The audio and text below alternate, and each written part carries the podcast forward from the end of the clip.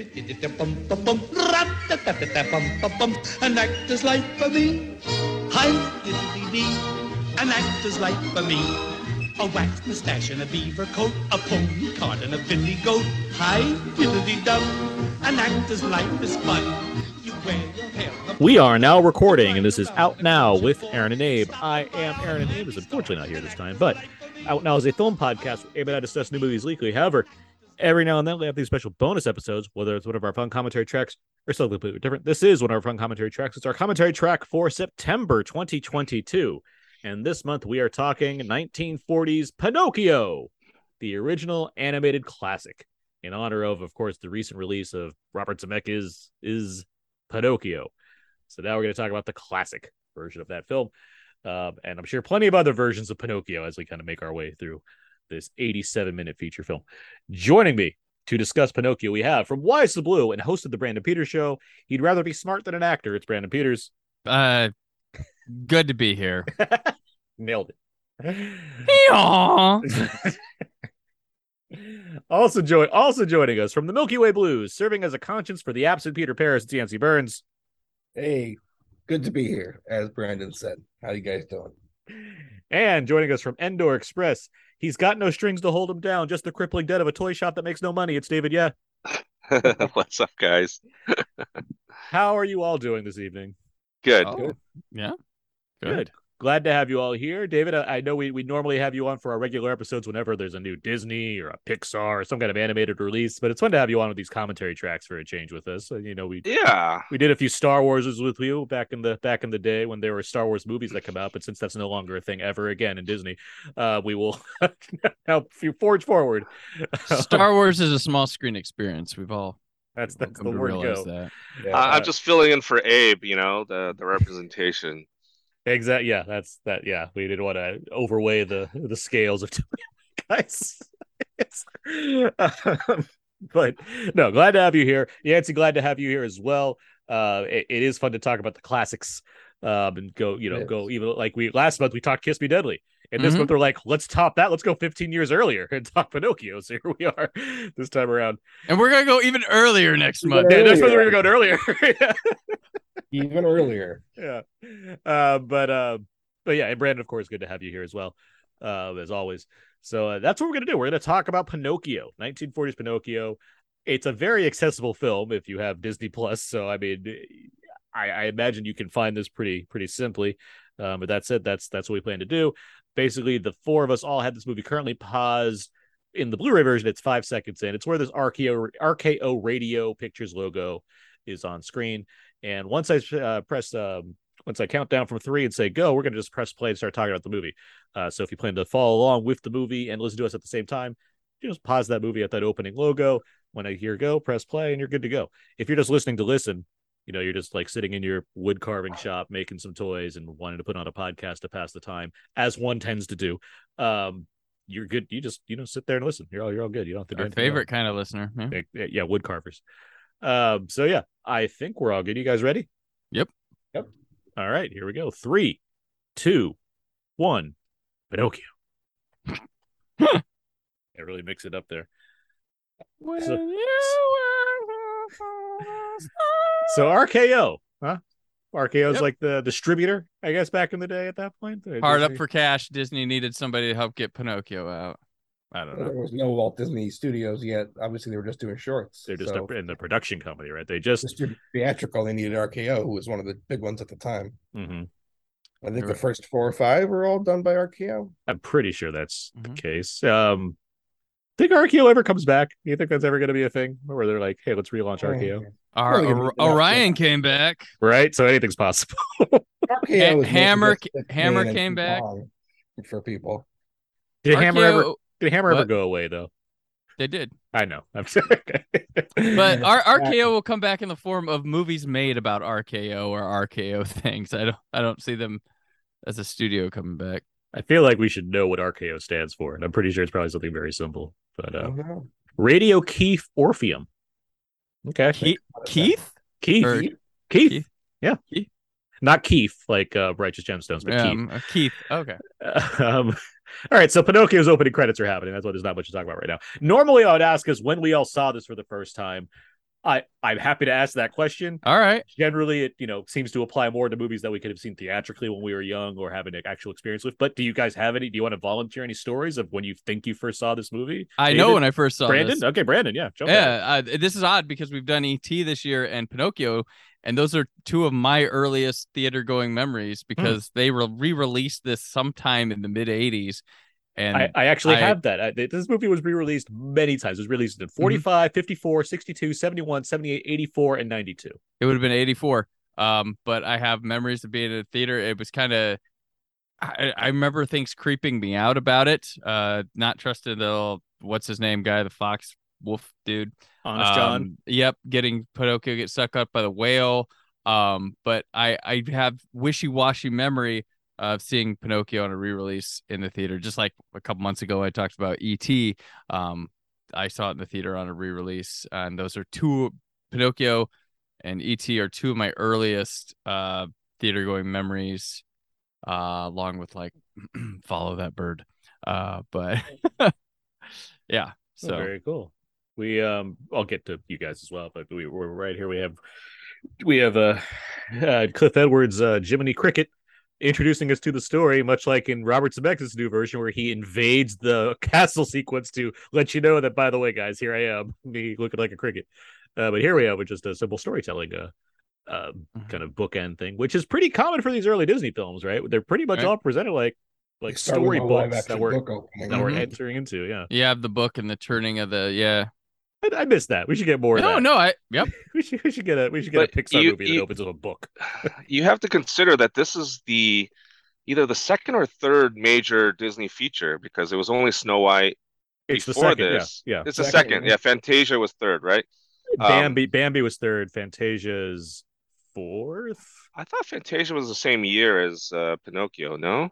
Well, they dip, tripped, and flipped Fantasia and. No, I'm just kidding. You're right. You're correct. Sorry, Bambi comes later because they want. Mm-hmm. Bambi was gonna be second.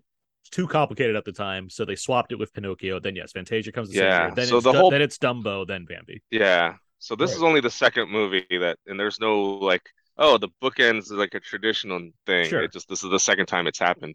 Mm-hmm. And Snow White was a huge hit, so they probably wanted to at least allude to that a little bit. Huge, Snow White was like a Titanic. Yeah, it was ginormous, like how big it was. But which it's crazy because this movie bombed. This movie underwhelmed. It cost twice as much as Snow White. It was like $2-something million, which I know that's wild, right? But it just part of it was because of the war. Europe, the markets overseas were just not there because there was a war happening. So it couldn't find that kind of distribution in the same way. But obviously, it had so many re-releases and by 45, it made back. It became profitable at that point. Right. Well, it's crazy. These movies that we've grown up to just always think we're a success and they were not Disney rewriting, just keeping it around, keep releasing it. And then, treating it like it's some treasure thing, making theme park rides. Why would you make one off a bomb? But there wasn't a bomb by that point. They built the movie. They built it in the 50s, and it was a hit by then. Well, that's what I've been thinking about all day. Is the distribution of this and how this was never shown. There would never have been a network TV screening of Pinocchio ever, like there would have been with Ben-Hur in the 60s. Probably yeah. Ben-Hur debuted on network TV. This was only re-released in theaters until video cassettes came along, and then they put it on video cassette. That's when I first saw it. Probably I first really saw it on Laserdisc. My dad bought the Laserdisc. Yeah, in '85 it had VHS, Betamax, CED, and Laserdisc releases at all. For whatever reason, I grew up. A lot of the early Disney movies, I didn't know if I'd seen them, or if I just read the Little Golden Book storybook, or seen 5 minutes of it, or just read The Ride. It was hard to pinpoint when I first saw it, but I was always aware of this version of Pinocchio. And then I finally saw it probably when I was about 19 or 20. And whoa, okay, this is a at least to my eyes, it was an incredible work of art, as well as just being great. But I mean, all of them are just nifty works of art from back then. We grew up in a time, at least I grew up in a time where the animation on television was horrendous. It was so cheaply done, and it was all done for basically as commercials for toys. That's not the part that's bad. The bad part is that it was just so cheaply done. It looked like five people in the studio working on that. Pinocchio, as we watch this, just notice all the things that get attention, all the things that get animated, all the things that get moved, the little effects that, you know, when something shimmers in water and there's a rippling effect. That's what Disney's genius was to shepherd or however herd those animators to cross every T and dot every I and make these right. Well, what helps these legacy movies too is there's a period like when I grew up, I mean the 80s, there was no like dominant animation, there was no like big movie until like Little Mermaid really brought that back. And it happened to be Disney, but there was a lot of like Don Bluth attempts at things and things that tried to look Secret of Nim, all that stuff. And then there's like All Dogs Go to Heaven, like all these like weird things that don't stick. Even Disney, I like The Great Mouse Detective a lot, but nobody's holding it up there with Sleeping Beauty ever. Well, The Black Cauldron was like a huge bomb also. That was a huge bomb. I saw the Fox and the Hound. Yeah. There's a new one I saw. And that, looking back at that now, it's a good movie, but it's clearly much, much more cheaply produced than this movie we're looking at. It's much less labor intensive. And I think the labor-intensive element, the amount of man-hours that Disney put into this movie is the reason it still plays so well 85 years later, and a reason that maybe the Fox and the Hound, in that period where they were struggling after Walt Disney died, but before Little Mermaid, they were struggling trying to find... Well, there's a difference between a struggle and then hungry, because right now they're hungry with stuff like Pinocchio, and there's discovery with it as well. And that time, then they go away. They're like, where was that magic we had? What was that? And then there's panic. There's laziness because, well, we just put out an animation, maybe something will hit. There's complacency. And right now we're seeing the hungry period where, oh, that bomb, but we got to go here. And they're still building and there's a difference. And then when Little Mermaid comes back, they manage to keep capturing magic again for at least almost 10 years before we get to maybe not as generally accepted as big stuff where you get to your Tarzans and Hercules and all that stuff, which people do like and stuff, but it's not held up with Beauty and the Beast or Aladdin or The Lion King. Right, and then the Pixar movies start, and that's a whole different version of animation, but those are equitable with the early Disney movies in terms of being, I think, major works of art. That's what I was going to point out too. Like, Pixar, Disney at this point is a lot like Pixar, except Pixar got success as well as the critical praise and the innovation going for them. But these Disney movies were them putting everything out on a limb, risking entire budgets and not recouping them right away. Like, it's not just Pinocchio that bombed. Like, Fantasia wasn't a big hit. Dumbo was better. The Bambi was like it slowly increased just because there was more availability. But I mean. These are some costly movies. Like, these Pixar movies now, we don't talk about it as much, but they cost like $150-200 million. Like, they're not cheap movies to make. Right. Disney was in the same kind of position. This is only the second of these full-length Disney movies, and he's obviously very ambitious, and he wants to make. He's got something to prove with these movies, but you still didn't. When you're only making the second of these movies, you're still not sure what the genre is going to be. When they were making Snow White, it was like, is anyone going to want to watch 80 minutes of a cartoon, or is that going to be too much for people? Well, no, everybody loved it. But like the early horror movies at Universal 10 years earlier, there's a sense that they're not sure who the audience is going to be for this. It's like, we'll put it out there and we'll find an audience. They didn't know it was going to be like eventually teenage drive-in kids on dates or little kids going to matinees that would embrace horror movies. And they probably didn't know that they'd be making 15 animated movies a year like they do today for just little kids. This is obviously meant to entertain a whole family of people in the 40s. You would all go and have a good time with Pinocchio. It's not like it's a drudge to watch if you're grown up. Yeah, adults were impressed by it as well. It wasn't just kids, falling into wonder, but I mean, there's things... Yeah, be a pretty big Grinch to not... Yeah, like my parents enjoyed taking us to the Disney movies of like the 90s when they were coming out, and they were blown away by the music was there. The music was there. The animation had stuff like, they were animating people breathing like in the 90s. Like, and that's just something you don't think about. Oh yeah, that really changes. That makes it much more complex. And I guess, to watch on screen feel a little bit more, I don't know, grounded or whatever when watching it. I want to keep this going, but David, I want to bring you in here. Did you have any memorable, like, first viewing experiences with Pinocchio, or just thoughts in general on where this stands for you? Pinocchio was actually my very first VHS from Price Club. And Price Club. Okay. It was, I remember very specifically my parents, my whole family was in there, and they asked us each, me and my brother, to pick a video. And I picked Pinocchio because it said, well, I could recognize Walt Disney. I didn't know what this was, but I recognized the name Walt Disney. And so like that was my video. And then the other video was that was selected was Care Bears Battle the Freeze Machine. That's a depressing movie. It's next month's commentary also. So but it was funny because I remember my brother being the one who actually watched this. And I remember coming downstairs after like sleeping in. I was not an early morning kid. So Saturday morning cartoons was not me. But I came down and it was already like the monstro part.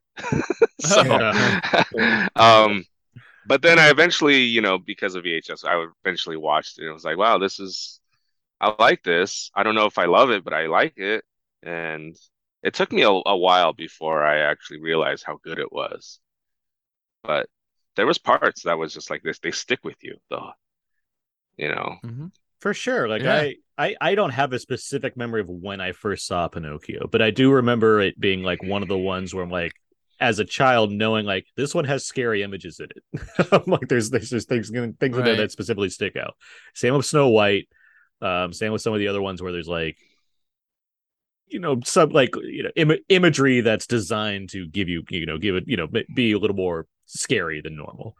Does it have the smoking warning on the Disney Plus now? No, it doesn't. Actually, because there's cigars in this, I think. Yeah, there's heavy cigars. John smokes, right? And that old man is smoking out of a pipe. So I mean, and what's his name? Lampwick is smoking a cigar. Yeah. Oh yeah, they're all about cigars and booze. Like they're all Pinocchio wants to drink. As we just talked, as Yancey and I just talked about on the main show, like this one is dark. This is more adult than the Zemeckis movie as far as the contents goes. Like So real quick, I don't have a specific memory of growing up of like watching this for the first time, but certainly it's one where like I acknowledge like parts of it stuck with me just based on the. The mature factor as far as being a kid and watching it. I can say that, watching it over time, and like most recently was when the Blu-ray, like the 2017 Blu-ray came out, because I reviewed that for Why So Blue, watching it and like just, and having more of the appreciation for film that I have, today, it really like just nailed me as far as how good it is. Like beyond just like the efficiency of movies like this with all animated movies where the things that matter are what you see on screen because you can't draw stuff and delete it. Like it's just a waste of time, but like all of that's there, of course, but just like the amount of just amazing animation on display, thinking of the time it's coming out and what they had to do to innovate in order to achieve certain things, whether it's elaborate clock designs or the fucking monster thing that we're going to get to, which is incredible. Right. It's just like there's so much to admire about all this. Well, they were really good pushes. Like Bambi, which I talked about on my show this month because it had this past summer because I had a re-release in the summer of '82. But Scott Middleton and I watched it and we were both like, there's nothing in this movie but it's a giant flex of look at us, how we can realistically animate animals. And that's like really almost all that movie is just a big flex from them. And that's the kind of stuff they're doing. I mean, just trying to figure out things. They're creating a new art form here. And it's crazy. You're going to watch this on a big screen, and it's going to be 80 minutes long. You're going to hold your attention for 80 minutes. I don't know. I mean, cartoons really, their place was to be before a feature or in between stuff, because there used to be that period where you'd go to the movies and there'd be a newsreel, like all sorts of stuff, a movie serial like Batman or something, and then you'd have an animation, and that's all cartoons served. The Blue Fairy here, modeled after Evelyn Venable. Anyone know who else Evelyn Venable has been a model for? No. The Columbia logo, the original one. Oh, really? All right. That's what you would call rotoscoped, right? They took they're almost tracing a live action. It's more of reference than like I know, like to a point, sure, but it's more of like It could be mistaken for that, though. Like, it's really close. It is. Snow White and Prince Charming in the Snow White. This movie has less rotoscoping, I would say, than Snow White. I would almost argue that Disney movies don't really do the rotoscoping thing. They use it as reference. Whereas if you watch Fox's Anastasia, there's a lot of rotoscoping in that. Or Titan A.E. There's a lot of rotoscoping. They did some on Sleeping Beauty, didn't they? Or was it just maybe they rotoscoped for a reference and then animated or something? Like, because I remember watching something on Sleeping Beauty that there was some fight scenes were had some kind of rotoscope stuff. The movie that Ralph Bakshi, Lord of the Rings, is really like the ultimate. Yeah, that is rotoscope the movie. Yeah. Yeah. It feels like cheating, but it also comes off well. Anyway, if she's rotoscoped or not, she's one of the few characters in this movie that is. Yeah, because there's a lot of, like the Jiminy stuff, there's a lot of reference work, which also brings in a lot of the improvisations that they can then draw into the character, but it's not like a direct transfer. She's the only realistic human in here, I think, because like the Coachman and what's his name? The puppet master guy. Stromboli. Stromboli. Those are not, those are cartoony guys. And Geppetto is not I wonder how they make those decisions. Yeah. Geppetto's just a kindly old man who has an Italian accent. Maybe, I mean, it helps her feel otherworldly looking real when Geppetto looks completely cartoonish. Yeah. And it's amazing. There's no black line delineating where her face ends. It's just it's a cool choice. Changes. Yeah. It's such an ethereal look for her, you know? Yeah. And each one of the sparkles on the dress took a minute, took an afternoon for some guy in Burbank to probably a woman, actually. Or woman, whatever, you know, every shimmer on that took a weekend. You got to stay in this weekend and animate the shimmer on Jiminy Cricket's ass in that one scene. It'll take you all weekend and all night. I mean, this is really, at the end of the day, it's a special effects movie. If you think of animation as an ultimate special effect, and I maintain, we were talking about something else last week, Aaron, but I maintain that if you really do great special effects at the time, it just will never age. Like Close Encounter, like 2001, King Kong. You know, keep it on Pinocchio topic. Roger Rabbit. You want to fix anything in Roger Rabbit. In preparation for this, I went back. I got curious. I was like, oh, you know what? I watched the Zemeckis one. I was like, you know what? I'm gonna watch AI again. Those effects hold up amazingly.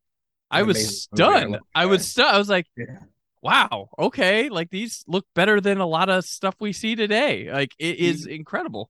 Yeah. But if you look at 2001, you wouldn't the most cynical, unhappy, you know, young kid today. If you showed him 2001, I don't think they would complain about those first shots of the spaceships. George Lucas did. It's neat, but it's slow. Did he? Yeah, he does on the ILM documentary. He's like, yeah, it's all neat, but it's a little slow. Well, yeah, he's making a different cut of it. Yeah, 2001 still confuses me as far as like how it's able to pull off certain things. It's a magic trick. Yeah. It is a magic trick. You really get those magic tricks right, like Pinocchio is. If you're not an idiot, you can still see that 80 years later, and it makes it an entrancing experience. You know, we have such a factory turnout process. We have a lot of stuff coming at us that's not going to age very well. Like a majority of stuff we get is not going to age very well in terms of visual effects. Like a lot of things have. Speaking of the Bobby Z film, real quick, we have Jiminy Cricket, and as much as I like Joseph Gordon-Levitt's voice and his Cliff Edwards impression, it's so much nicer to look at this like round cartoony thing than like whatever the hell was going on with the CG version. He had like a mask thing on, like it was weird, like on the like the top half of his face. I was like, what? What are we doing here, David? I didn't like his Jiminy Cricket at all. It was just an imposter. No, it was like, hey, that's a good like, you know, party trick, but it doesn't hold the movie. It doesn't feel natural. It's just he's faking it. Fair enough. It doesn't feel genuine. Well, I mean, a lot of those Disney remakes are kind of trying to be like they animated. You have to redesign characters we already designed well once. You can't have Jiminy Cricket looks like this. So Zemeckis has to have a new Jiminy Cricket. It just doesn't look like Jiminy Cricket. Well, it's weird because you have Pinocchio looks like Pinocchio. Like it's, yeah, exactly. It's what I'm saying is it's attempting to look like Pinocchio. Where Jiminy Cricket's like, I guess we go real on this. It's like, why? Which I don't understand how their Pinocchio looks so wrong. He's a little tall. That's what I think is part of it. Yeah. We don't need to keep talking about the Bobby Z movie. It's the The Jiminy Cricket just so like distractingly real trying, even though it's CG and like. But I do find hilarious how what a horn dog Jiminy Cricket is in this whole movie. Yeah. Oh, and this thing, yeah. every clock he sees, he can't wait. Yeah, yeah. How he's dressed, he's out for something. Jiminy, voiced by Cliff Edwards, was a ukulele Ike, a known actor at the time, which it's still early in this world of animated films, but not a thing that's always happening. Even after this, nowadays, we get celebrity talents and what have you, but. Here it's more like it's a lot of people in studio, which they also still do, like Pixar and things. We'll get like one of the directors like does a Crush voice, and so he's Crush for now on. Yeah. But the actor and Ratatouille. But here, yeah, you have like what's his name? Who plays Geppetto? It's like a character actor whose name I don't know. Christian Rubb. Christian Rubb is Geppetto. Or no, the Honest John, Walter Catlett. That's what it is. He's like a character actor who's like, but it's still like it's not like you're getting. Bogart to do like an animated voice in a movie like this. Gary Cooper, right? Yeah. You're not getting Gary. You're not getting. I mean, Jimmy Stewart. You have to wait till American Tail 5-0 Goes West to get get him to chime in. That's true. Yeah, I mean, there used to be a whole group that did animated stuff, and once in a while you'd get a celebrity voice. Look at the way that shot breaks through that. I'm sorry to cut you off. Just look at the way that they animate the Geppetto's. Mm-hmm. Gunfire breaking through that cabinet. It's gorgeous. And it's so handcrafted. You can't ever improve, which is why it's hard to compare this stuff to the Pixar stuff. As much as I love those first 7 or 8 Pixar movies to death, and just as much as I love these, it's still like that handcrafted element that you also see in stop motion. It's very hard to replace that in CG, no matter how impressive it is, because you don't see the human hand like you do when it's handcrafted. I'm sorry, I'm really quiet, but I'm floored at how beautiful this movie is. It's really good, yeah. And we're just in the shop still. We haven't even left. We haven't other stuff. Well, I was gonna say this movie is definitely one that has 3 really distinct acts that are almost complete stories themselves. Yeah, because the second he gets out of here, he's like immediately rounded up to go to Stromboli stuff. Yeah, like it's really clear. It's something that somebody would be like, well, what if we took Pinocchio and made it to a trilogy and did the first person? And it's just like Pinocchio and Jiminy Cricket are just such light, and Geppetto and Figaro and Cleo, they're such all likable characters right off the bat. Mm-hmm. Right? And we get their, I know they forced like a whole backstory to Geppetto in the live action, but you don't need that. You just like him automatically. But I gotta know why. He's adding his fish, and he's the last guy up at night in this little Balkan town or whatever it is, and he's making this puppet. That's all you need to know is that he's this sort of sweet, clearly kind of lonely old guy, Yeah, that's exactly right. Because you're looking at this and it registers the way it needs to. Whereas I described in the new movie, it's like it's just weird when you're looking at it, in a live action perspective. It's like, what is going on here? Like this guy, he's just talking to himself, and he's got this cat and this fit. Like it's just, or his wife. His wife's not sick of every clock that he gave her. It's like, look, I already have a clock. Stop making me a clock. His wife is dead. Like he doesn't have a wife, does he, Geppetto? Not in this one. But what you said about the characters being likable, it's a good point with Pinocchio because he shouldn't be likable, and in the original book, which I've never read, but I know he's much more of a devious, unlikable sort of sinner. No, his actions are like just immediately like what are you doing? He's a real Dennis the Menace. Yeah, this guy's got to be a real innocent, sweet guy who still falls for every stupid trick. It doesn't lose your sympathy as an audience member. You still want Geppetto to find him, even though everything Pinocchio does is the wrong thing, which usually can turn an audience off. Maybe it's his look. It very much is his look, which they had to redesign a number of times. The Pinocchio look to get him to look like a certain kind of innocence. Yeah, because you see it when he's playing with the fire, and you look at his face. Look at the smile on Pinocchio's face while this is all happening. Because there's like it's literally animated wonder. Like that's what you're watching. Like he doesn't realize he didn't realize he did anything wrong. He's just having fun. He's so innocent. But Cleo's pissed. That's the genius of this, and stuff like that works here, where in the animated, in the live action, it's weird when like an old man, when old Tom Hanks is like, I need to find my son, also my fish and my cat are with me, like what's happening? Like, yeah, I'm gonna pack them up and yeah. And his accent just goes in and out. Yeah, he's just, he's a kindly old man. Now, this may have been a bomb, but like I know the cat. What, the cat's not Cleo. The cat. What's the cat's name? Figaro. His own cartoons, or at least his own like Dell comics. Like it was Disney's favorite character in Pinocchio. Walt loved Figaro, and yes, he shoved him in anything he could. Jiminy Cricket shows up in those educational shorts later, and he also shows up in 47, I think. Because they got a celebrity, so they can milk him for all he's worth. Disney knew what he was doing. And when You Wish Upon a Star becomes the Disney song. Yeah, he's in Fun and Fancy Free in 47, which is one of the anthology movies during the war, which has Mickey and the Beanstalk and Bongo in it. But he's the host. Right. Like and look at this multi-plane camera goodness, right? Yes, this is a great stuff. Camera. David, I assume you've seen this camera right at Disney at some point. Like the fucking giant thing that's all these layers. It's like insane. And I think this is the first time we're seeing it, right? This is the first time people. We get it in Snow White.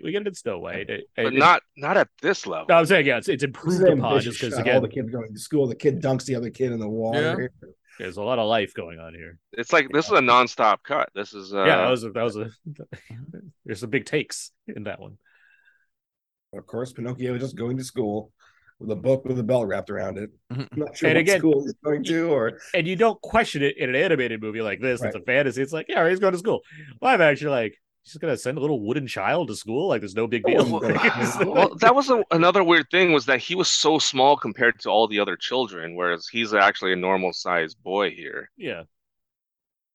In the live action movie, it was just really weird how small he was. It was Disney's version of Wonder. I mean, yeah, he's like a different kid going to school. It already has the books. Did he go to the library early? It's just the alphabet book. Yeah. Got an alphabet. See that, like the struggle in his hands when he reached down. Yeah, because he's an old man. Yeah, right. Yeah. I mean, that's just like that's just them animating it. Mm-hmm. I don't think there was a lot of direction back then about like, oh, you should animate his hands being really old. I think they just knew to do that. Because they're like assigned the character, like all the right work. Like it was the same with like the '90s ones too, where like everyone there's like a department that's devoted to a single character. Yeah, so you have people that are had a lot of pride in the whole thing, apparently, because there's no cutting corners in these movies, Which I find interesting. The idea is like you're a Stromboli guy. You do everything Stromboli. Like that's a interesting kind of like way to divide jobs up. So here's about the voices again. We have Honest John here, Walter Catlett, Gideon, his silent partner, originally wasn't silent. He had lines until they were deleted. You know who voiced those lines?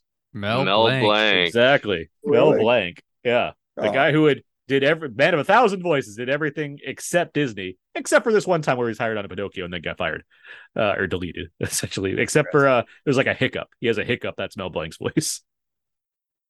Really? That's interesting. Yeah. He's like a little hiccup that he does. They kept that. That's the one thing from Mel Blanc they kept. But Mel Blanc's Mel Blanc, but he's like noted animated, voice actor. Yeah, Mel Blanc's.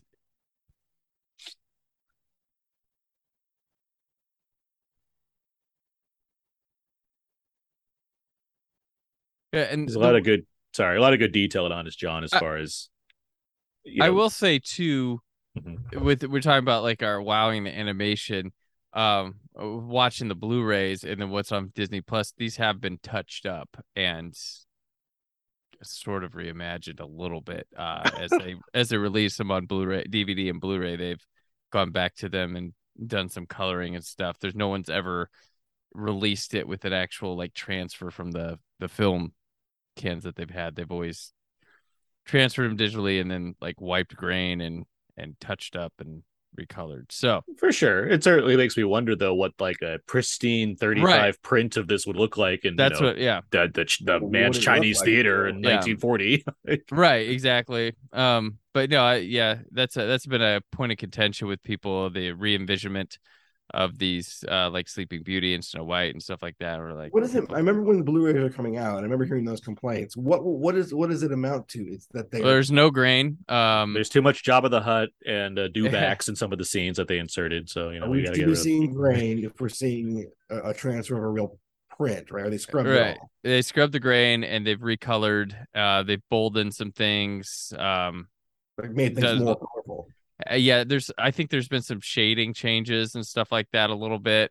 Ideally, it's the same image, but it's not quite like it should be a bit more faded. But you know, that's what they do. They touch it up.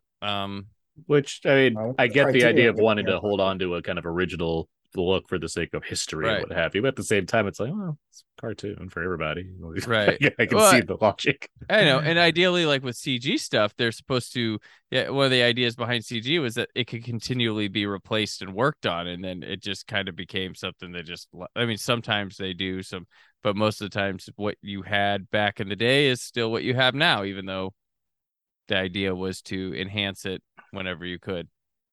I do like that the new one, like, it's so minor it doesn't even matter, but like they keep the line that's like an actor's life is gay.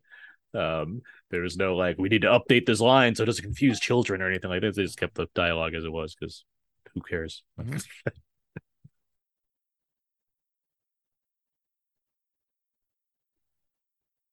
yeah, I am curious, like I assume the Disney vaults have original 35s of most of, if not all of their movies, I'd have to assume. Obviously not Snow White because the Gremlins burned that one up in their movie. But I mean, the rest of these, their originals somewhere, I'm sure. I wonder if Criterion, now that they're working with Disney, could possibly get a movie that would be something like this. And I don't think Disney would want to admit that there was a version in the vaults that was more true to the original. Well, I mean, they have, because there's special feature. One of these has a special feature about doing that kind of stuff, right?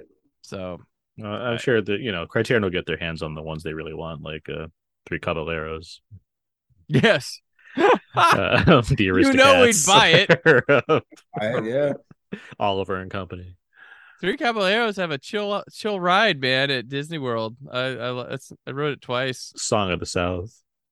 Oh, God. Criterion edition 4K. There was a guy when that got announced it, so I was like, oh my gosh, seriously, like, oh no, proper Song of the South, like, nah, nobody wants that. Ralph Breaks the Internet, just be a box set of those 5 movies.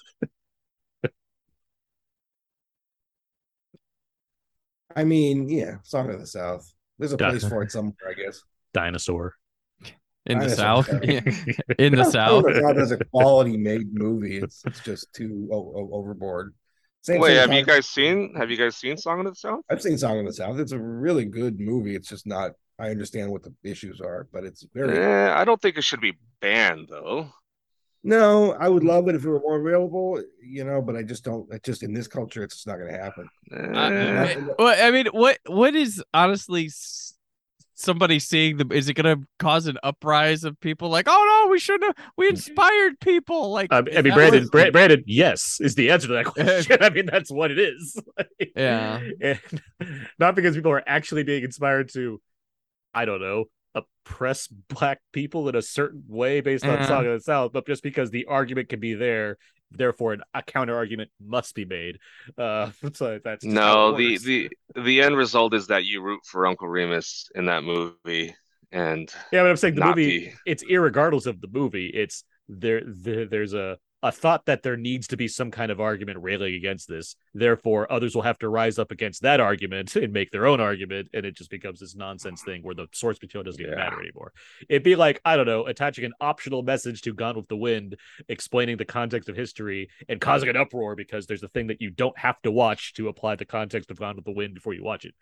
The Song of the South should be available. Well, I agree, but you know, on Criterion, what's the song from that one that, and they're like a zippity doodah, yeah, zippity day. Yeah. All right, let's get back to Pinocchio because here we have another trot right here. This is fun. I like seeing people that can't move at all because they're not animated to. But we have Stromboli with his wonderful lips and huge, big, great, big bushy beard. There used to be a restaurant at Disneyland called Stromboli's. What'd they serve? It was probably pasta or broken wooden puppets. I don't know. It was at the Disneyland Hotel, I think, back in the day. Yeah. This is wonderful. Like this, like gyration that he has. Like they went out a lot of fun with this. Make him bigger than life. All right. But just wait until Jiminy Cricket gets thirsty again when he sees the can dancers.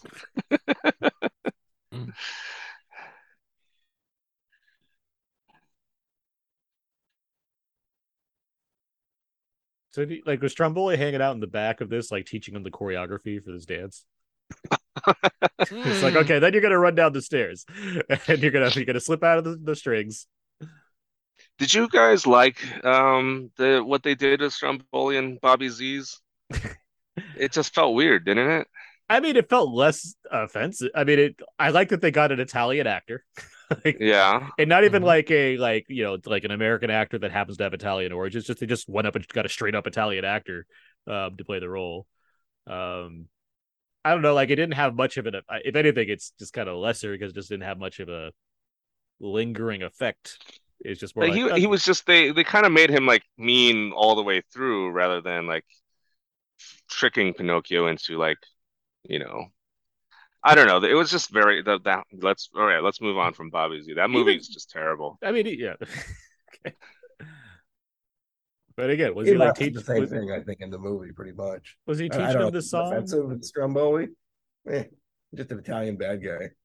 I mean, that's what the new guy is—an Italian bad guy. So, yeah, I don't think anyone's calling it out as far as like I don't think the Italian Defamation League is worried about Pinocchio, especially because the whole movie's Italian. So there's plenty of positive Italians as well. Yeah. Well, it's Tom Hanks. Yeah, Hanks from the Italian Hankses. His before he got to Ellis Island, it was Hanksonio.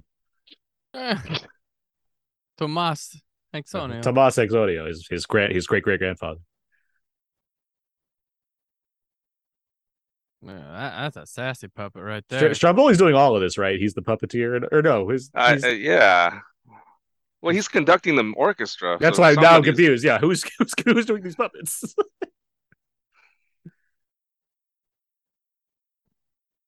But so at some point he had to teach him this song, right? He had to teach him this whole routine. Well, Pinocchio's just winging it at this point. He doesn't know anything. Well, now he's winging it. Before he had like a whole song and dance. He's like, "Hi-ho, the Mario. You're going to say all this." This feels like early It's a Small World. Yeah. It's like, get a taste of the nation. I like this. This show is fascinating to me. It's like, I have a wooden puppet boy that's real. The audiences are going to be stunned by this, but it's not enough. We need to have the nations of the world do a dance around him for the next 17 minutes. Yeah. The early workings of Epcot. Exactly. I guess that's instruction at this point too. It's like, after your song, we're just gonna put all these other puppets in front of you, Pinocchio, and you just wing it. Just do your thing. It's like, okay. This is what the result is. Do you think he tried that spinach stuff once he became a real boy? It was like, oh, can't do that no more. Yeah. He went back to Stromboli, proposing a new deal, and he's like, all right, we'll try it. And yeah, the second he got on stage, just did not go well. Yeah. Geez, Jiminy just gave up early. Oh, they love him. I know. It's just like, I guess a conscience is no longer needed whatsoever. Oh. Well, it was a fun 40 minutes, Jiminy. Yeah. It was about a day and a half getting this responsibility. Get out of this movie. I like that Geppetto's convinced that Pinocchio would eat. Yeah. I made all this meal for my boy, who's made of wood and has no digestive system. All the animals have to wait. I mean, termites eat him, but what does he eat? Look at that nice butter melting on that fish. That's a great animation. Look at that waterlogged piece of cake that Cleo has to eat. Yep. Yeah. Well, then you have that like lemon sitting on it. That's a completely different style of anime. Like, I love how it works together. Yeah. because they have to glow the sauce on the like. Yeah, it's almost like the fish is like a matte painting, and then you got yeah, and it's gotta look really good because he can't have it right now. Right, just thought I was gonna go leave looking for Pinocchio. They gotta wait. They're using that camera a lot. Look at all these like little scenes where it's just like little stuff in the way before they get into the main thing. Yeah. Let's see what else we talked over this, but the whole "When You Wish Upon a Star" thing. Mm-hmm. I don't think. Do you think about it very often? Whenever it comes up in every Disney movie, where it's like, oh yeah, that's right, that's this movie, like that's the song. Yeah. Well, yeah. I mean, It would be pretty prominently on like the Wide World of Disney, right? Oh yeah. And sure. But you know, it's Tinkerbell comes out, and really Tinkerbell will come out to do the on the logo, and Tinkerbell Jiminy Cricket kind of a tandem. A bit, right? They would appear together. They were definitely two, they're going for like synergy because they have the song, they have Tinkerbell, and they have what castle is it in the main Disney logo? Is it Sleeping Beauty? Cinderella's castle, isn't it? Cinderella. Well, it's Cinderella's castle. David, is it Cinderella's castle in the Disney logo? Where? In the Disney logo. In the new one? In the original logo. An original is Sleeping Beauty. It's Sleeping Beauty. Okay, it is Sleeping Beauty. Okay. And now it's like. Kind of like the Shanghai castle, but it's not. It's like they just made it up. Because isn't it like assuming it's not some retro thing or like something they created for the movie? Disneyland's the Sleeping Beauty castle. Disney World's the Cinderella castle. Yeah. What's Euro Disney is Disney? That's Sleeping Beauty castle again, and then Tokyo is Cinderella castle. Okay. And then Hong Kong was Sleeping Beauty castle until recently they changed it to Castle of Magical Dreams. I want to say they got jealous of Shanghai's castle, and so they changed theirs. So now they're the second tallest castle, and and then Shanghai's is the Enchanted Storybook Castle. It's celebrating. So that one, Shanghai and Hong Kong, they're celebrating all of the princess stories, not just one. Right. Gotcha. All of them. At the same time. Yeah. All at the same time in an orgy. Cinderella, Jasmine, Mulan. Leia, Buttercup, and then Ralph breaks the internet. Nala. Forget the "When You Wish Upon a Star" is also used in Close Encounters in the orchestration in the last 30 minutes or so. It was a cool. It nod. Is, yeah. And Close Encounters theme is used in Moonraker for a door code thing. It's true. And Incredibles, right? Yeah, is it? It's incredible. Yeah, when he's or no, it's no, it no, it's 2001, right? Yeah, no, that was you're thinking Buzz Lightyear, right? I'm mixing them up. Buzz Lightyear. It's Buzz Lightyear. It's 2001. What's an Incredible? Isn't there a thing in Incredibles too, though? Am I just completely off? I think you're off. Okay. I think about Incredibles 2. But in Buzz Lightyear in Toy Story 2, they wanted to do Close Encounters, but they didn't want to pay for the rights, so they went to 2001. That makes sense. I can see that. You know, I get it confused because you have two like Incredibles and Toy Story 2 both have like a bulky lead character like stepping on things carefully at one point. I think that's why I conflate them in my mind. The head looks similar. Yeah. They do. They look similar. Craig T. Nelson. Big old chins. Craig T. Nelson, Tim Allen, Chris Evans. They all. Yeah. Oh, Geppetto, you're so close. He's right there. Yeah, but Geppetto just put a little effort into this search. He even knows like Stromboli was in town. He didn't care about any of that. Well, he usually does though, but he, obviously Wooden Boy trumps this, so he's like, I guess I'm gonna miss my favorite rotating show. Stromboli's experience. You know, it's great. Things they don't slouch on, like right here, even in this, like wood grain and then like cobblestone, like on the road. Like, I mean, some other could have just been some flat looking thing. Yeah. This is just so detailed on like even like this wood grain. The floorboards are a different type of animation, but still have definition that just it's really impressive. And the tone changes, right? Probably nobody would notice, but when you do it, they do notice. Yeah, when you stop and analyze these films, like who cares about the story? Look at what they're pulling off just visually and hand drawn. It's incredible. It still makes sense to me that Orson Welles looked at Snow White when he was putting together Citizen Kane, because to me they're the same kind of movie. They're like completely in love with the visual possibilities of this relatively new sound cinema, you know? Yeah, I mean, like Citizen Kane, the situation of great things happen when someone doesn't know the limits of what you can do, or what the quote unquote limits of what you're supposed to be able to do. I mean, they can even do shots that aren't possible in live action and animation. They're just dawning on them, what kind of shots they can set up, what kind of compositions they can pull off when they're not limited by physical reality. Mm-hmm. Yeah, that's kind of the shame of, you know, where we're at now, where they can make anything now. You know, there's no limit to or compromised version of things if someone really wants to put the money to it. Yeah, we can. It's hard to find the films that blow us away in sense of technical aspects a lot of the time. Very hard for because we can do that. We can just we can animate around that. Nobody even questions how you did that anymore. It's all conquered, right? It's not. I'm hoping in a couple months we James Cameron does it for us, but that's about my only hope. You know. I'm not too excited about those movies. Well, I am. Okay. So there. I already know The Way of Water. Across?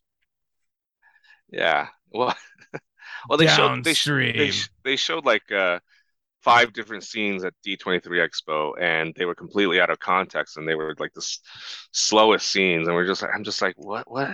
This makes me less interested. What are they doing? But didn't that happen last time? They showed like an early screening and people were like, meh. And then when it finally came out.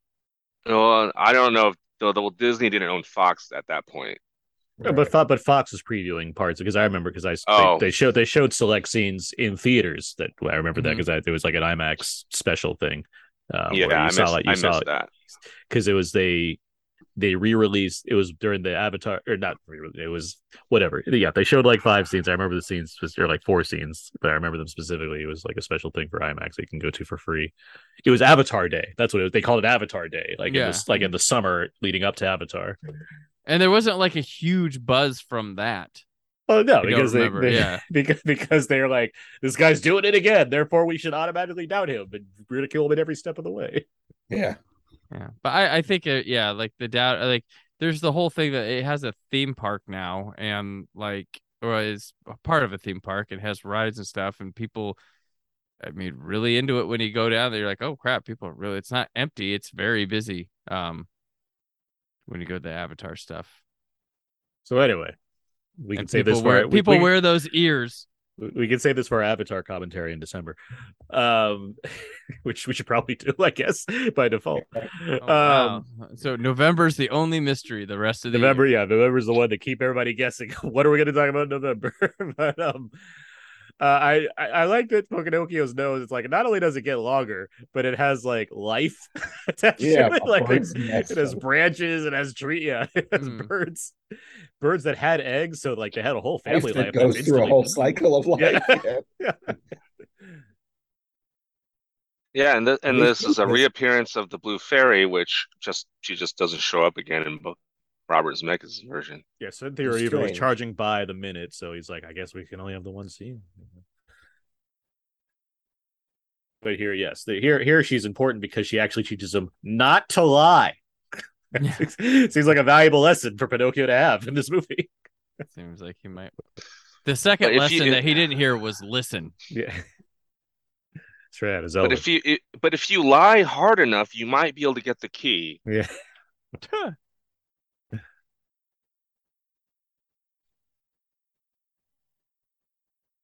That is an odd, fairy tale detail. It's like, he's made of wood, right, and whatnot. It's like, what? And if he lies, his nose grows. Wait, what? That's okay.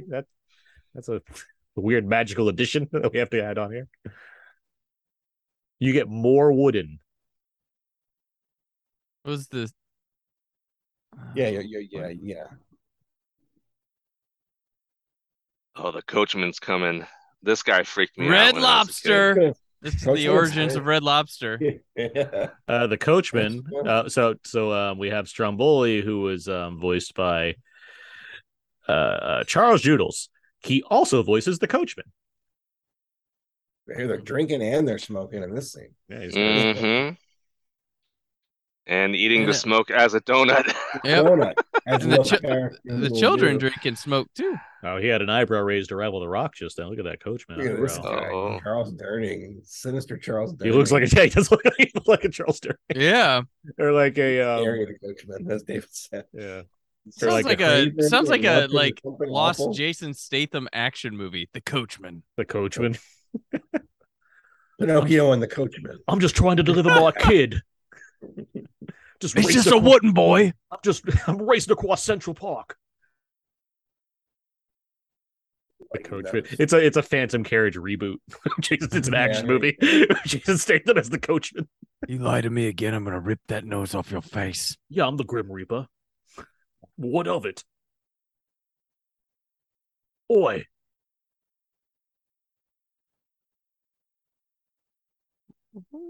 I'm collecting stupid little boys. And it still works as a moral tale, even though it goes to this absurd end that there's actually a man who wants to collect little boys and turn them into donkeys to, haul diamonds out of mine somewhere. Whatever. It's absurd, but hey, it works. There's a scary moment coming up later where one of the boys who's turned into a donkey is still wearing boy clothes, and they kind of just rip it off him. Yeah, it's very like the donkey stuff. Like that's the stuff freaked me out when I was a child. That's the stuff that I specifically remember as far as seeing this movie. So no, it was when the Coachman does that sinister smile that freaked me out. He leans forward a little bit. Here, yeah, there you go. Look at that. That's great. Even Honest John is like, I'm not about this life. Even they're frightened. Who are we associating with here, Gideon? This man is a menace. Do you guys know Honest John's? He has a last name. Do you know it? What? It's Foulfellow. Oh. I was going to say Stevens, but okay. Or Holmes. Oh, that's why you like Pinocchio. I think. Wait. His name is actually J. Worthington Foulfellow. Oh, well, that's... Aaron, do you have Google? Are you gonna? I'm looking at it. Yeah, it's John Worthington Foulfellow. There you go. That almost rivals what is it, like J. Thaddeus Toad the Third or whatever from Mr. Toad's Wild Ride. I think it's Thaddeus J. Thaddeus J. Toad. Okay. No, I'm not sure. Toad. They must have tried non-moving hair on Pinocchio at some point, like just a block of wooden hair. And they must have realized it didn't look as good as having just regular little boy hair that kind of flops around. Interesting.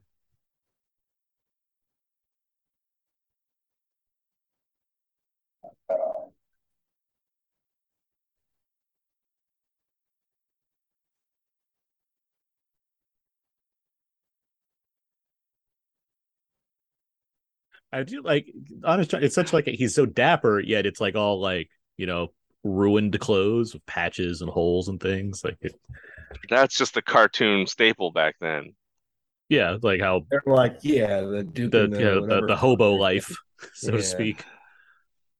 Still trying to look like they've kept their stuff together, but they're patches and such and whatnot. J. Thaddeus Toad. All right, glad we got that.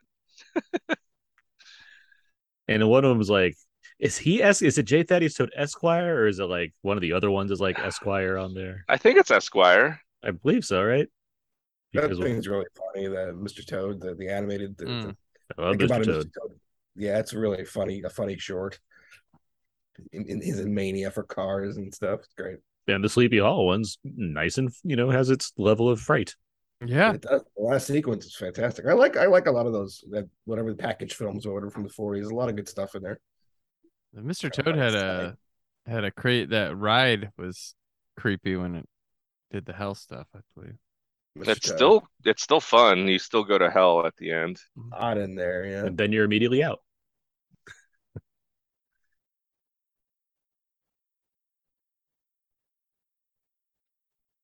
Hi, doodle dee. Pinocchio should have figured this out by now. It's like, they lifted him up this time. He actually has no choice. Yeah, that's just kidnapping. Still, just finding him right away again. So it's all right. This kid shouldn't be riding on top of there. It's a little sad that those kids he's using donkeys to drag the kids. It's like, oh, that's actually sad. Oh yeah, they were the last visitors to Pleasure Island. Mm-hmm. Of course, Ginger's bad news. Yeah.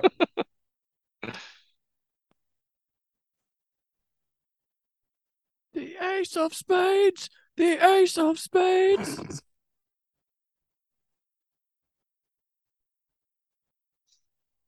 I believe Lampwick was modeled after one of the animators. Was he? Yeah. Oh, geez. Like very specifically, like he's supposed to look like one of them. That'd probably be Ward Kimball. Really? Yeah, if you look him up, he might look like him. Yeah, I could see it. He animated Jiminy Cricket. Fred Moore. Oh, Freddie Moore. Yeah. Okay, that him too. Nine Old Men. That whole bit, right? Yeah. Man, where are they going? Pleasure Island's in like, where that 20,000 Leagues Under the Sea is. Yeah. A lot of kids just ready to go on this. Yeah. It's like some slumber party they're going to. I was in the Zemeckis one, the Pleasure, that it was a cool sequence. Yeah, although that kid was terrible at fake chugging a beer, but root beer. Root beer. Rough house. I love that. But it was pretty. I was impressed with that sequence. I thought it was fun. The conveying the sense of kids are having fun doing mischief. Like, yes, I there's something accomplished. Tobacco Row. It's still less dark than this stuff where there's tobacco and booze everywhere. Smoke. He's just throwing out cigars. It's where it all leads, where he entirely drops the ball as far as the donkey stuff. But I still wonder, how this works as far as so the next day, do they just build another house? Or... Yeah. No, you only do it once. You just once do it a month. Okay. Party. Because look at how many kids you got. You have enough kids to turn into the donkeys for a while. You got to sell. I guess, yeah. Pleasure Island's a real Jeepers Creepers situation. Every 23 years. Yeah. Because he stole all the boys from that one town. He needs to find another town. Another town of boys. Oh, that's right. There is shadow creature things in this movie. Yeah, but they're less mystical. They're not. They're not Dementors, like I was saying about the other one. It just left ambiguous. Yeah, ambiguous helpers. Yeah, don't pay attention to those guys. Yeah, don't ask questions. Pay no attention to the black men behind the curtain over there. Well, they definitely tore this place down. But that's what you could do in a cartoon. Yep. One place still open is the pool hall, just like the Pinocchio. They actually had books at Pleasure Island. To burn. Young Nazis. Old 8-Ball Saloon. That's a long shot. Okay, I like it. The long shot is just them zooming in, but still it's a long shot. It works. It is neat to think about, though, with anime. I don't think about it that way, where it's it's just literally a camera moving to create certain scenes. Mm-hmm. You think of everything every single frame is drawn or something, but this is just like, we draw the movement. We just had a drawing. We do the thing. We just zoomed in, put it on a plate, got the camera locked in. The way he smokes is hilarious. Yeah, Lampwick's very good at billiards. Credit where credit's due. He knows his tricks. Yeah, he's played billiards before. He'd be a great TikTok star for billiards trick shots for kids. Meanwhile, Pinocchio just in Dumbo that makes fun of Dumbo at one point. Mm. Mean redhead kid. Uh huh. Oof. Meanwhile, Pinocchio is three steps away from being recruited by Jackass. Yeah. Watch this crazy wooden boy do stunts with us. I'm Johnny Knoxville. Welcome to Jackass. Today's the cigar challenge. He might burn himself. Yeah, the wood boy smoking. That's for the record. He's not mentioned being made of pine at all so far. Am I right about that? No, Blue Fairy. I think the Blue Fairy says something about something.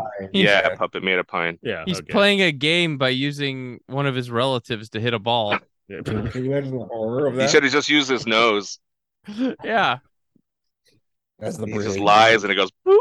He just ruined that billiard table. Yeah, it's crazy to think. Like, he's made of wood. He's using a stick made of wood to hit the ball and a table made of wood, and he's smoking something that'll set him on fire. Yeah, like, he's not thinking too hard about the consequences. That's why he needs Jiminy around. I mean, the animators and storytellers probably weren't thinking that hard about it either, but, like, it's just funny. Well, I mean, a lot of, it's 1800s, and, like, a lot of things are made of wood. Like, yeah. It's like, it's like Monty Python. We can't not say is. Right.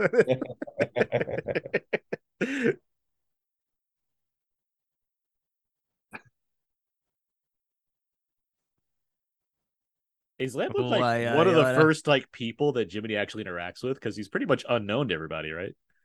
Yeah. Like it's like Pinocchio and the fairy, and that's it. Like, nobody else seems to know that Jiminy's around at all. Even Geppetto doesn't. Geppetto, yeah, he's just like, what? Conscious. You know how I always remember to spell conscience? Conscience. Yeah, because of as good as it gets. When Helen Hunt's like, conscience, that can't be right. Yeah, that can't be right. I'll never forget how to spell conscience because of that scene. Yeah, when she's writing the letter to Nick. Yeah.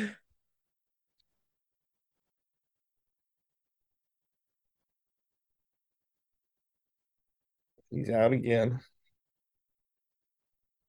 This movie won 2 Oscars for its music, for the score, and for the song, of course. When you Which One Else Are.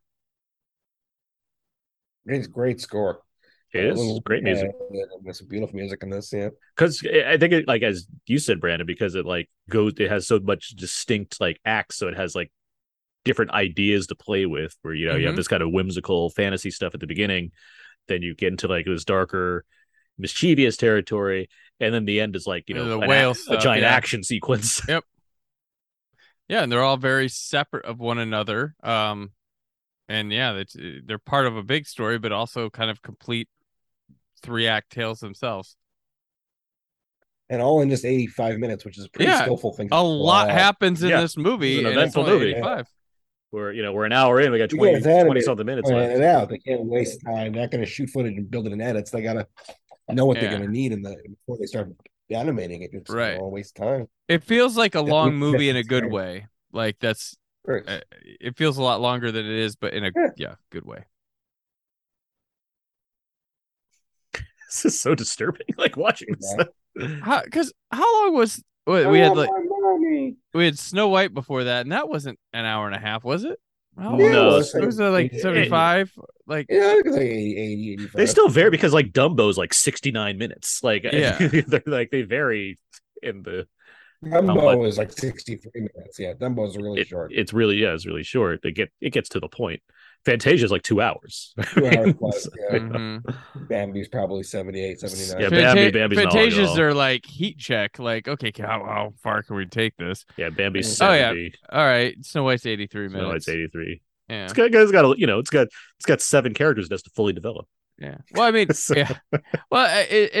because I mean, back then there was no shame in our movie's 70 minutes. That it was not there's something wrong with this one or. There's not going to be enough depth, No one talked about that stuff, but okay. So this stuff is scary. This stuff is we're watching a character that we've come to know at this point, and he's turning into a donkey, and he actually it seems like he's legit terrified of all this. Mm-hmm. Shadow on the Wall. Did we miss that when he transforms in Shadow on the Wall? We're gonna get that in a second here, right? When he goes full donkey. It's Forkall. It's 50 years before Rick Baker, but it's the same idea. Yeah. Horrible. Yeah. Mm-hmm. 30 years, I should say. Yeah, all this stuff right here. Yeah. This is good. Let's bring this up then. Obviously, this is terrifying. This is. Yeah, the shadow stuff is oh. Yeah, this is. There was certainly no sense in 1940 that children had to be protected from scary things. Now, if you made this movie today, adults would say they didn't like it because there were things in it they thought were too scary for children. Mm-hmm. What do you think caused that? Are we more protective of children? Or I mean, that's what it comes down to. It's this thought, and I'm just, I'm going off of just what I am observing as opposed to having firsthand experience, but it's just this notion that certain adults now who were children at a certain time feel like, if only I didn't go through that, maybe I'd be different in some way. Right. Therefore, They shouldn't have to, they should have a backpack with wheels on it so they don't have to worry about back pain or something. They should not have to see certain scary things. Therefore, they're not traumatized. Not realizing that in the process, you're taking away certain fundamental elements to some degree. It's not like a child's not wildly different because they didn't get to see some scary thing at some point. Mm-hmm. But I do think there's this notion that I'm making things better for you because you're not experiencing the way that I did. But at the same time, you're you because of those things that you experienced. Yeah, you develop, you learn how to react to those things. You learn how to prepare yourself for them. You formulate your personality. Some people become brilliant. A lot of people, with the scary stuff, it inspires. You want that feeling. You can create off that feeling. Creative, yeah. Yeah, a lot of people. I don't think it would be a bad experience for a kid to be scared by this movie. It's it's not sadistic, it's. I loved Return to Oz for what it did to me as a kid because I rented this Wizard of Oz movie and it was terrifying, and and I will always have an appreciation for that movie because few movies frightened me like watching that one did. Yeah, And I love putting my kids through it, but I love showing them things or seeing things that do that to them and discussing it with them and stuff. It's part of it, scared, frightened, and fear. Those type of emotions are part of being a human being and a part of experiencing art and entertainment. Shouldn't keep it from them. Well, there's scary, and then there's the end of Superman 3, and I could do without that.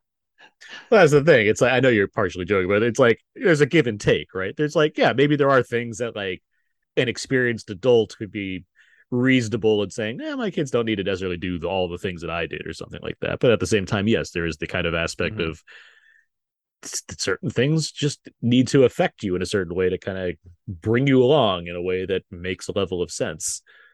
And obviously at some point scary becomes fun. Of course, at some point we love the old black and white Frankenstein movies, and those are quote unquote scary to a little kid, but I just associated them with eventually the makeup and the guys who did the makeup and the actors who played the That's why it is neat to see some of these filmmakers, like Del Toro, for instance, who became a creative consultant for DreamWorks for a while there. Ones that are willfully trying to inject a sense of not necessarily horror, but just something that puts things in a bit of a darker atmosphere, just to recall those kinds of elements. I get that, and even seeing seeing Eli Roth make The House of a Clock in Its Walls, or seeing Up, this Up. I don't necessarily think it's trying to go for horror in any way, but Rob Zombie's Monster. Seeing these filmmakers that have certainly specialized in genre, aiming their scaling things in a certain way to make more kid friendly productions. I find that interesting, and I find that to be valuable. Was it Joe Cordes who did Attack the Block, making a the King Arthur, the modern King Arthur movie? Things like that. It's it's a neat way to kind of bring back a certain thing that seems to be missing, because we don't get live action kids film or family friendly films these days that have that sense of edge to them all that often. Yeah, right. They have to please the adults first before they do the kids now. So crickets can breathe underwater. Animation is really an overdrive. I've got underwater here. It's just ridiculous. Yeah, this stuff is insane. From this point on, I don't like this. It's incredible. All the animation here, as far as the amount of work you need to be doing to have all this constantly moving stuff taking place.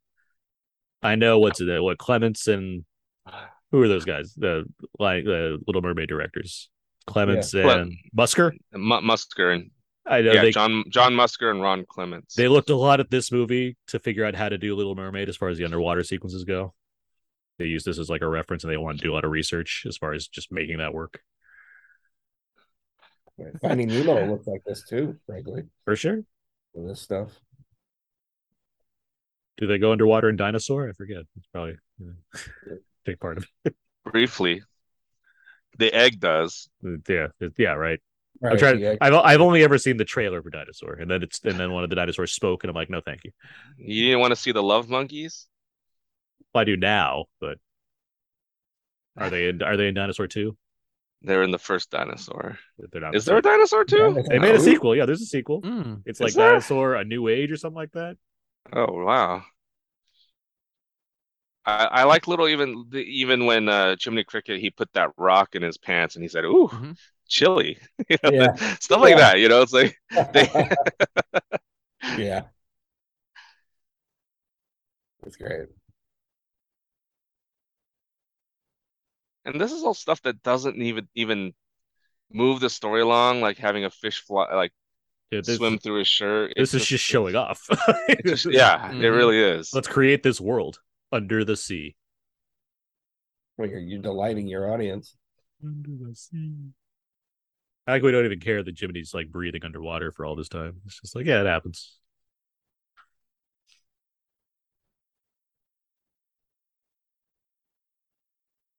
Yeah, I like him poking the hole in there and filling and not want. He doesn't want to go underwater anymore, and it pops, and he's still underwater. He's still okay to breathe. Like there's a second where you're like, "Oh no, he's not gonna wait. He's fine." Yeah. The rock has already got all this stuff on it. It's great. There's probably interesting tales of the sound design too.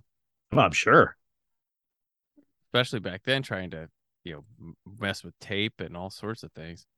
I like how literal seahorses are. They're like, yeah, there's a mane. You know, it's a horse. Definitely. My son's watching Lion King like crazy, and when they go into the jungle and they Timon and Pumbaa show off all the bugs under the rock, it looks the color values look a lot like these color values where they're really trying to blow you away with supernatural colors on the different fish all at once. Mm-hmm.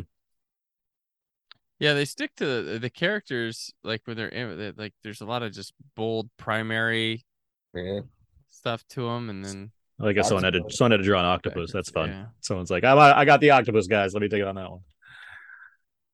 Lazy whale, sleeping at the bottom of here. It's sitting there.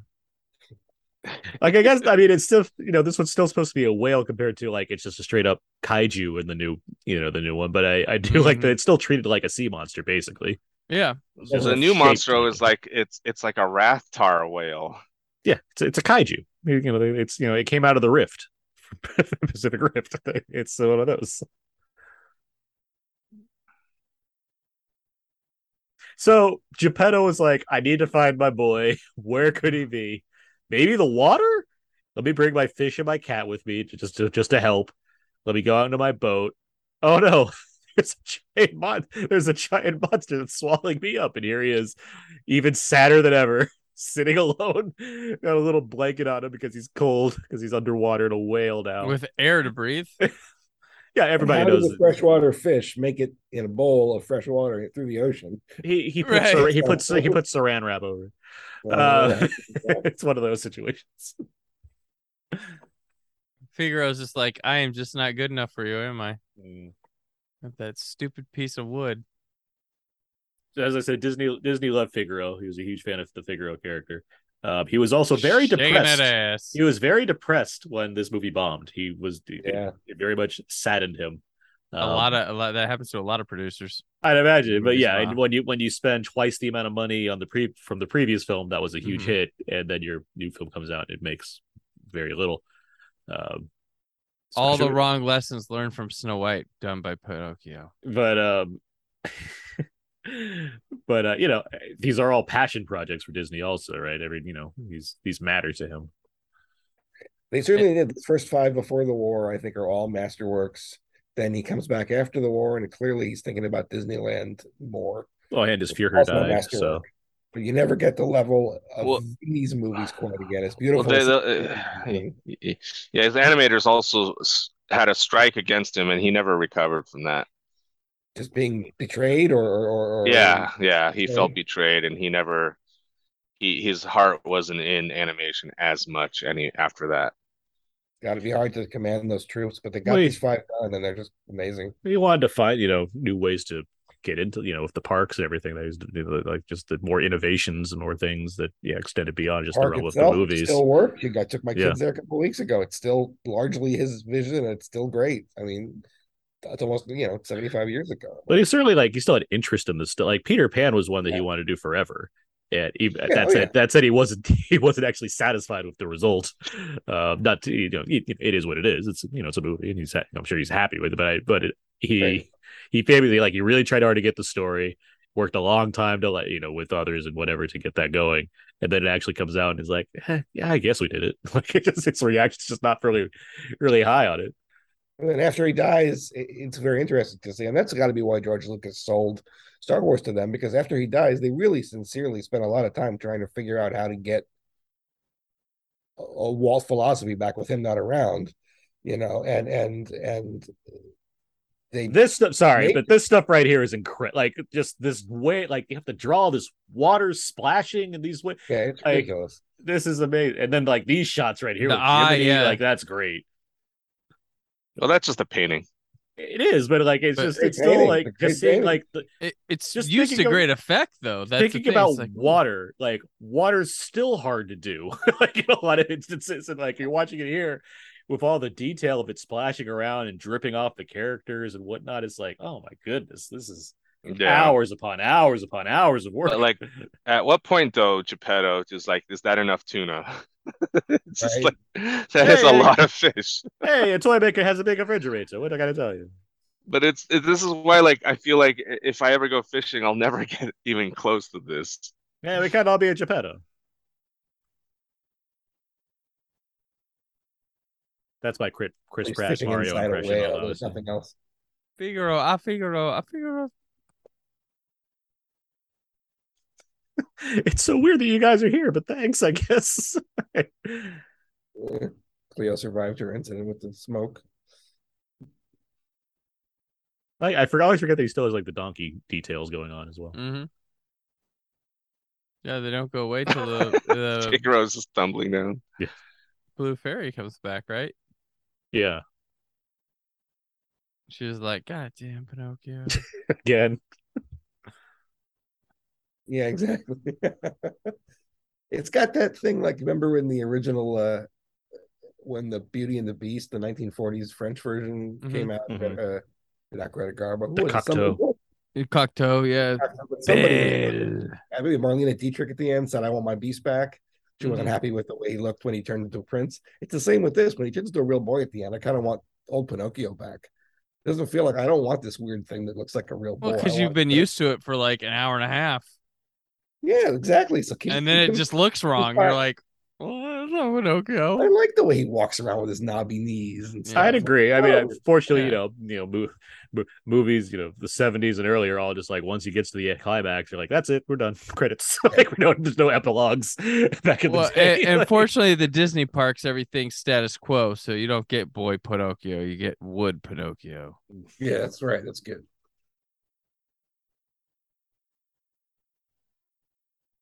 This is where Geppetto's explaining how whales work. So it's you have to get him a Pinocchio, some sort of fake identification from some skeezy guy that gives him a background so he can sign him up for things, and that's what Honest John's there for. Get a loan and stuff, and yeah, okay. That's more Gideon's department, really. He has the blocks. He's also Monster's pretty funny. He was sleeping on the bottom of the ocean. Now he's sleeping on the surface. But whales move, he's got to breathe to get fresh air. And here we have Pinocchio burning his brothers, his cousins, burning his own kind. This would be even that blanket has a giant patch in it. I'm breathing in my uncle right now. Even the blanket has a giant patch to show how destitute poor Geppetto is. Yeah. Like, just the, like, I guess it's because it's so massive. That's what gets me. Like, it's just such a big thing that they have to animate. Look at those lips and the smoke. Exactly, right? Like, it's just so, the like, it's the scale. It's impressive. Mm-hmm. Yeah. There is over, was it? Like, they believe there's like something like 2 million drawings total were made over the course of making this movie, 300,000 of them being used in the actual film. Oh, really? Uh-huh. Why did they not use 170,000 of them? I said 2 million drawings versus 300,000 ended up in the film. Right, but why so many more than ended up in the film? Wait, what? Yes. Look at the seagulls. They're like going into the mouth too.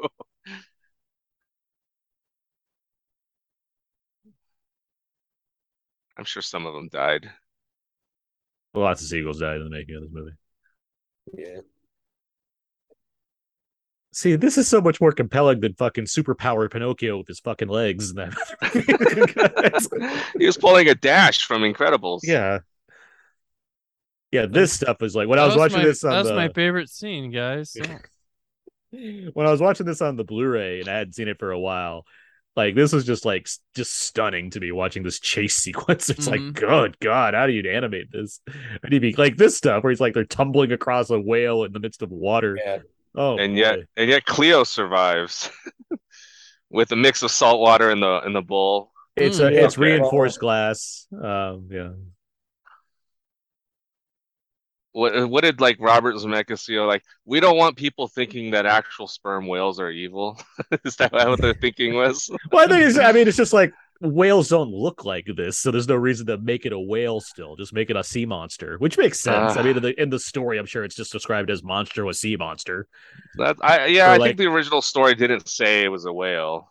It's supposed to be like a sperm whale, but also it's like 1883. It's not like they have a lot of details on whales at that point. So and they're probably copying off of Jonah or whatever. Yeah, got swallowed by something. Yeah, exactly. Yeah.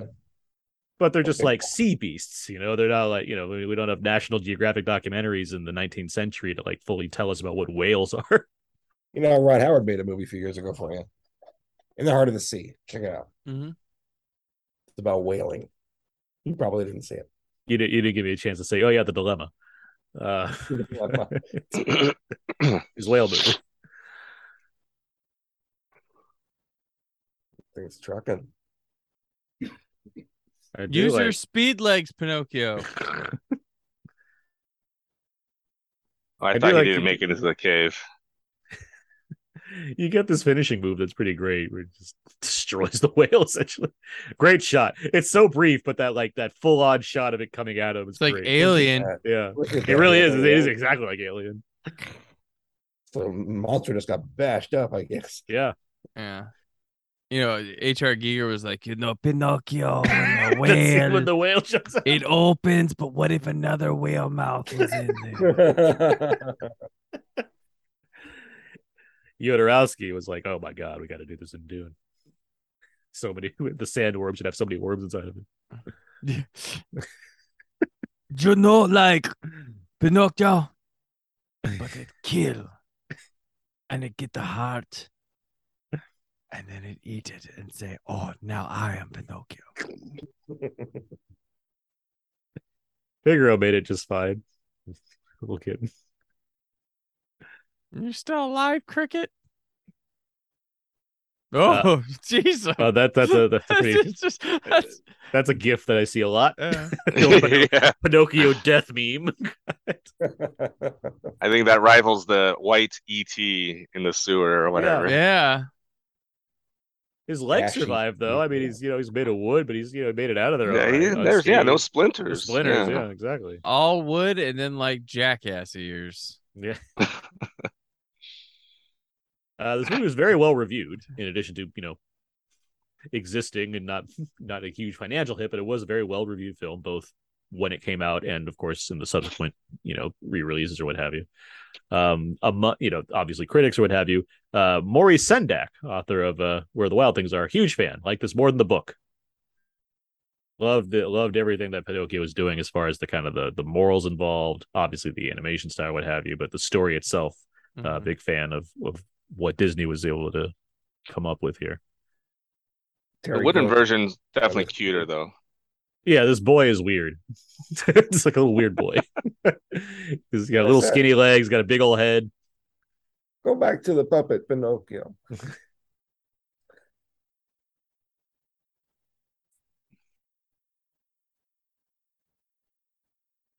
Then he's got to potty train the guy. I was about to say the same thing. Yeah. He's what's like, between my Geppetto? What's between my legs? It was it was just clean. I can finally eat food. You didn't put that there when you made me. Yes, I did, a Pinocchio. Here's my favorite clock in this of all the clocks that he made. Any favorite clocks? The drunk one is always a good one. Like the drunk one. It was hiccuping. Mm-hmm. The spanking one, and they're all at the end of the ride at Disneyland. I just you don't spend enough time in there to see it. Yeah. Anything Stromboli's doing? I mean, he had a show before Pinocchio, so he's probably fine, right? Yeah. Is Stromboli even bad? I mean, what did he do? He took a wooden boy. The wooden boy's not real. He didn't even do anything wrong. He didn't know. He did no worse than the teacher in the live action movie. I mean, he 18 carat. It's like it's an expensive badge that she got him. Just a little piece. I guess I'm just keeping it small. It was like just a tiny little sliver. Well, plate. It's got an engraving on it, so that's probably it's probably not easy. Well, this is the Blue Fairy. She could do whatever she wants. Yeah, I get that. Yeah. she has like a slave area where she uses the same people. She uses the same people as the coachman.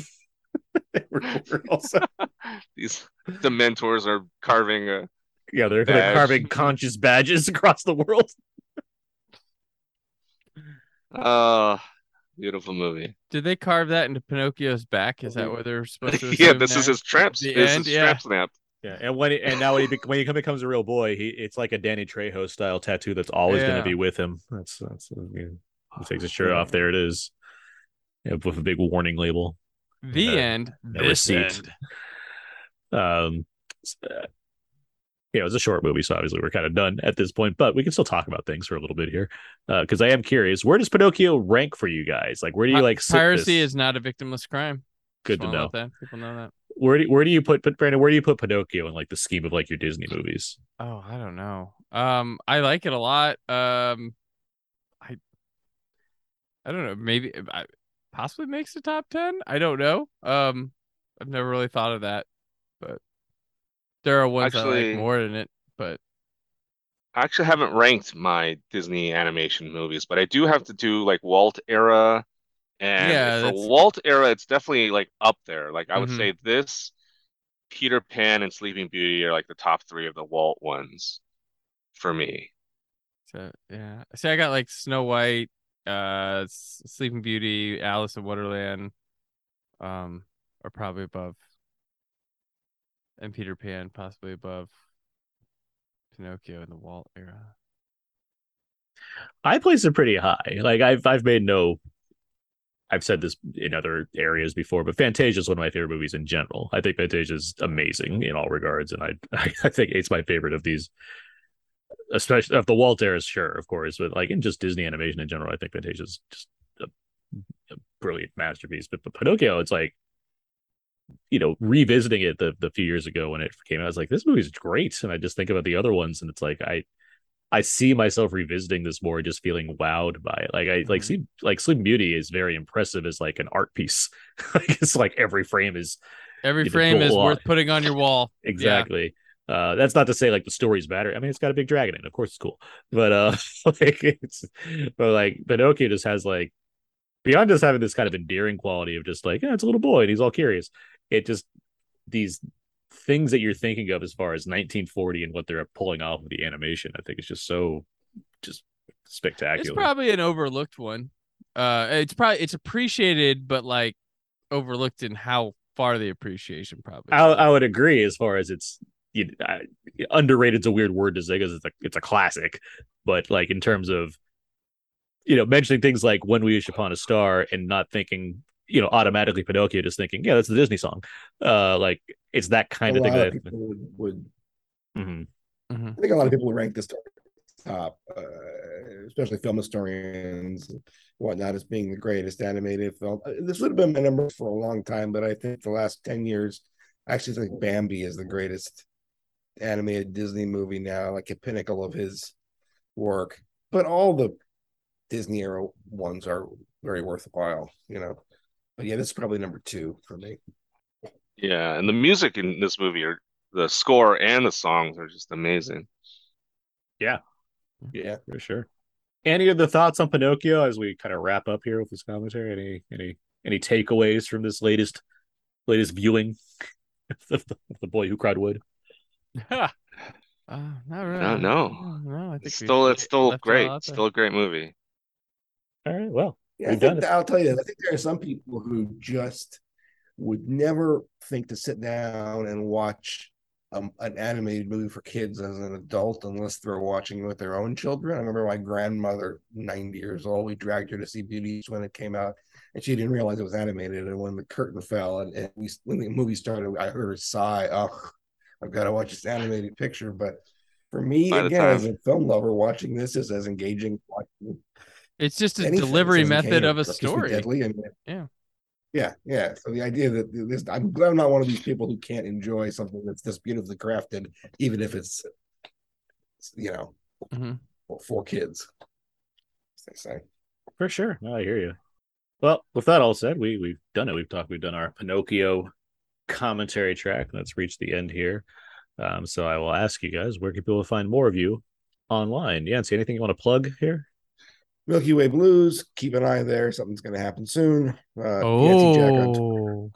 Something's going to happen soon, Brandon. Oh, I'm excited. All right, cool. I got plans. Awesome. Like that John Carpenter video we saw today. Yep. I like that. All right. I like it. David, yeah, anything you'd like to plug today? Just on endorexpress.net and on Instagram. Same thing. Brandon Peters. BrandonPetersShow.com. Tim Burton retrospectives coming soon, as well as some other episodes. Getting back in the swing of things. I had a vacation and then caught COVID really bad, so I'm behind on getting things done. But Old Space Show's still going, so and these commentaries have been filling out nicely there as well. And then of course whysoblue.com. It's the season where I'll be having probably plenty of 4K Ultra HD and Blu-ray reviews going up. Woohoo! You can find everything I do over at my personal blog, thecodeofzeke.com. I write for Why Is the Blue as well, for Blu-ray and Criterion reviews. I'm on Twitter at Aaron's PS4, Lead of Entertainment for my movie reviews. This podcast can be found anywhere you can find podcasts, of course, but be sure to go onto iTunes and give us a rating and review, which would be wonderful. We're on all the socials, you know, all this stuff as well. Brandon, Yancey, David, thank you very much for joining me for this Pinocchio commentary track.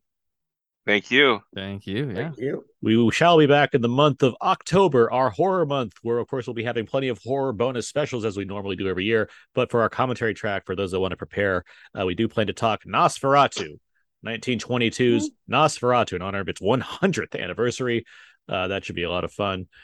And I believe Brandon specifically said that he'll be dressing up as Nosferatu, so that's great. I look forward to seeing that on Zoom. That is going to do it for this month's commentary track. So thank you, the listeners, for listening, and thank you, three, once again for joining me. But until next time, so long and goodbye. When you wish upon a star, makes no difference who you are. Anything your heart desires will come to you. If your heart is in your dream, no request is too extreme. When you wish upon a star as dream.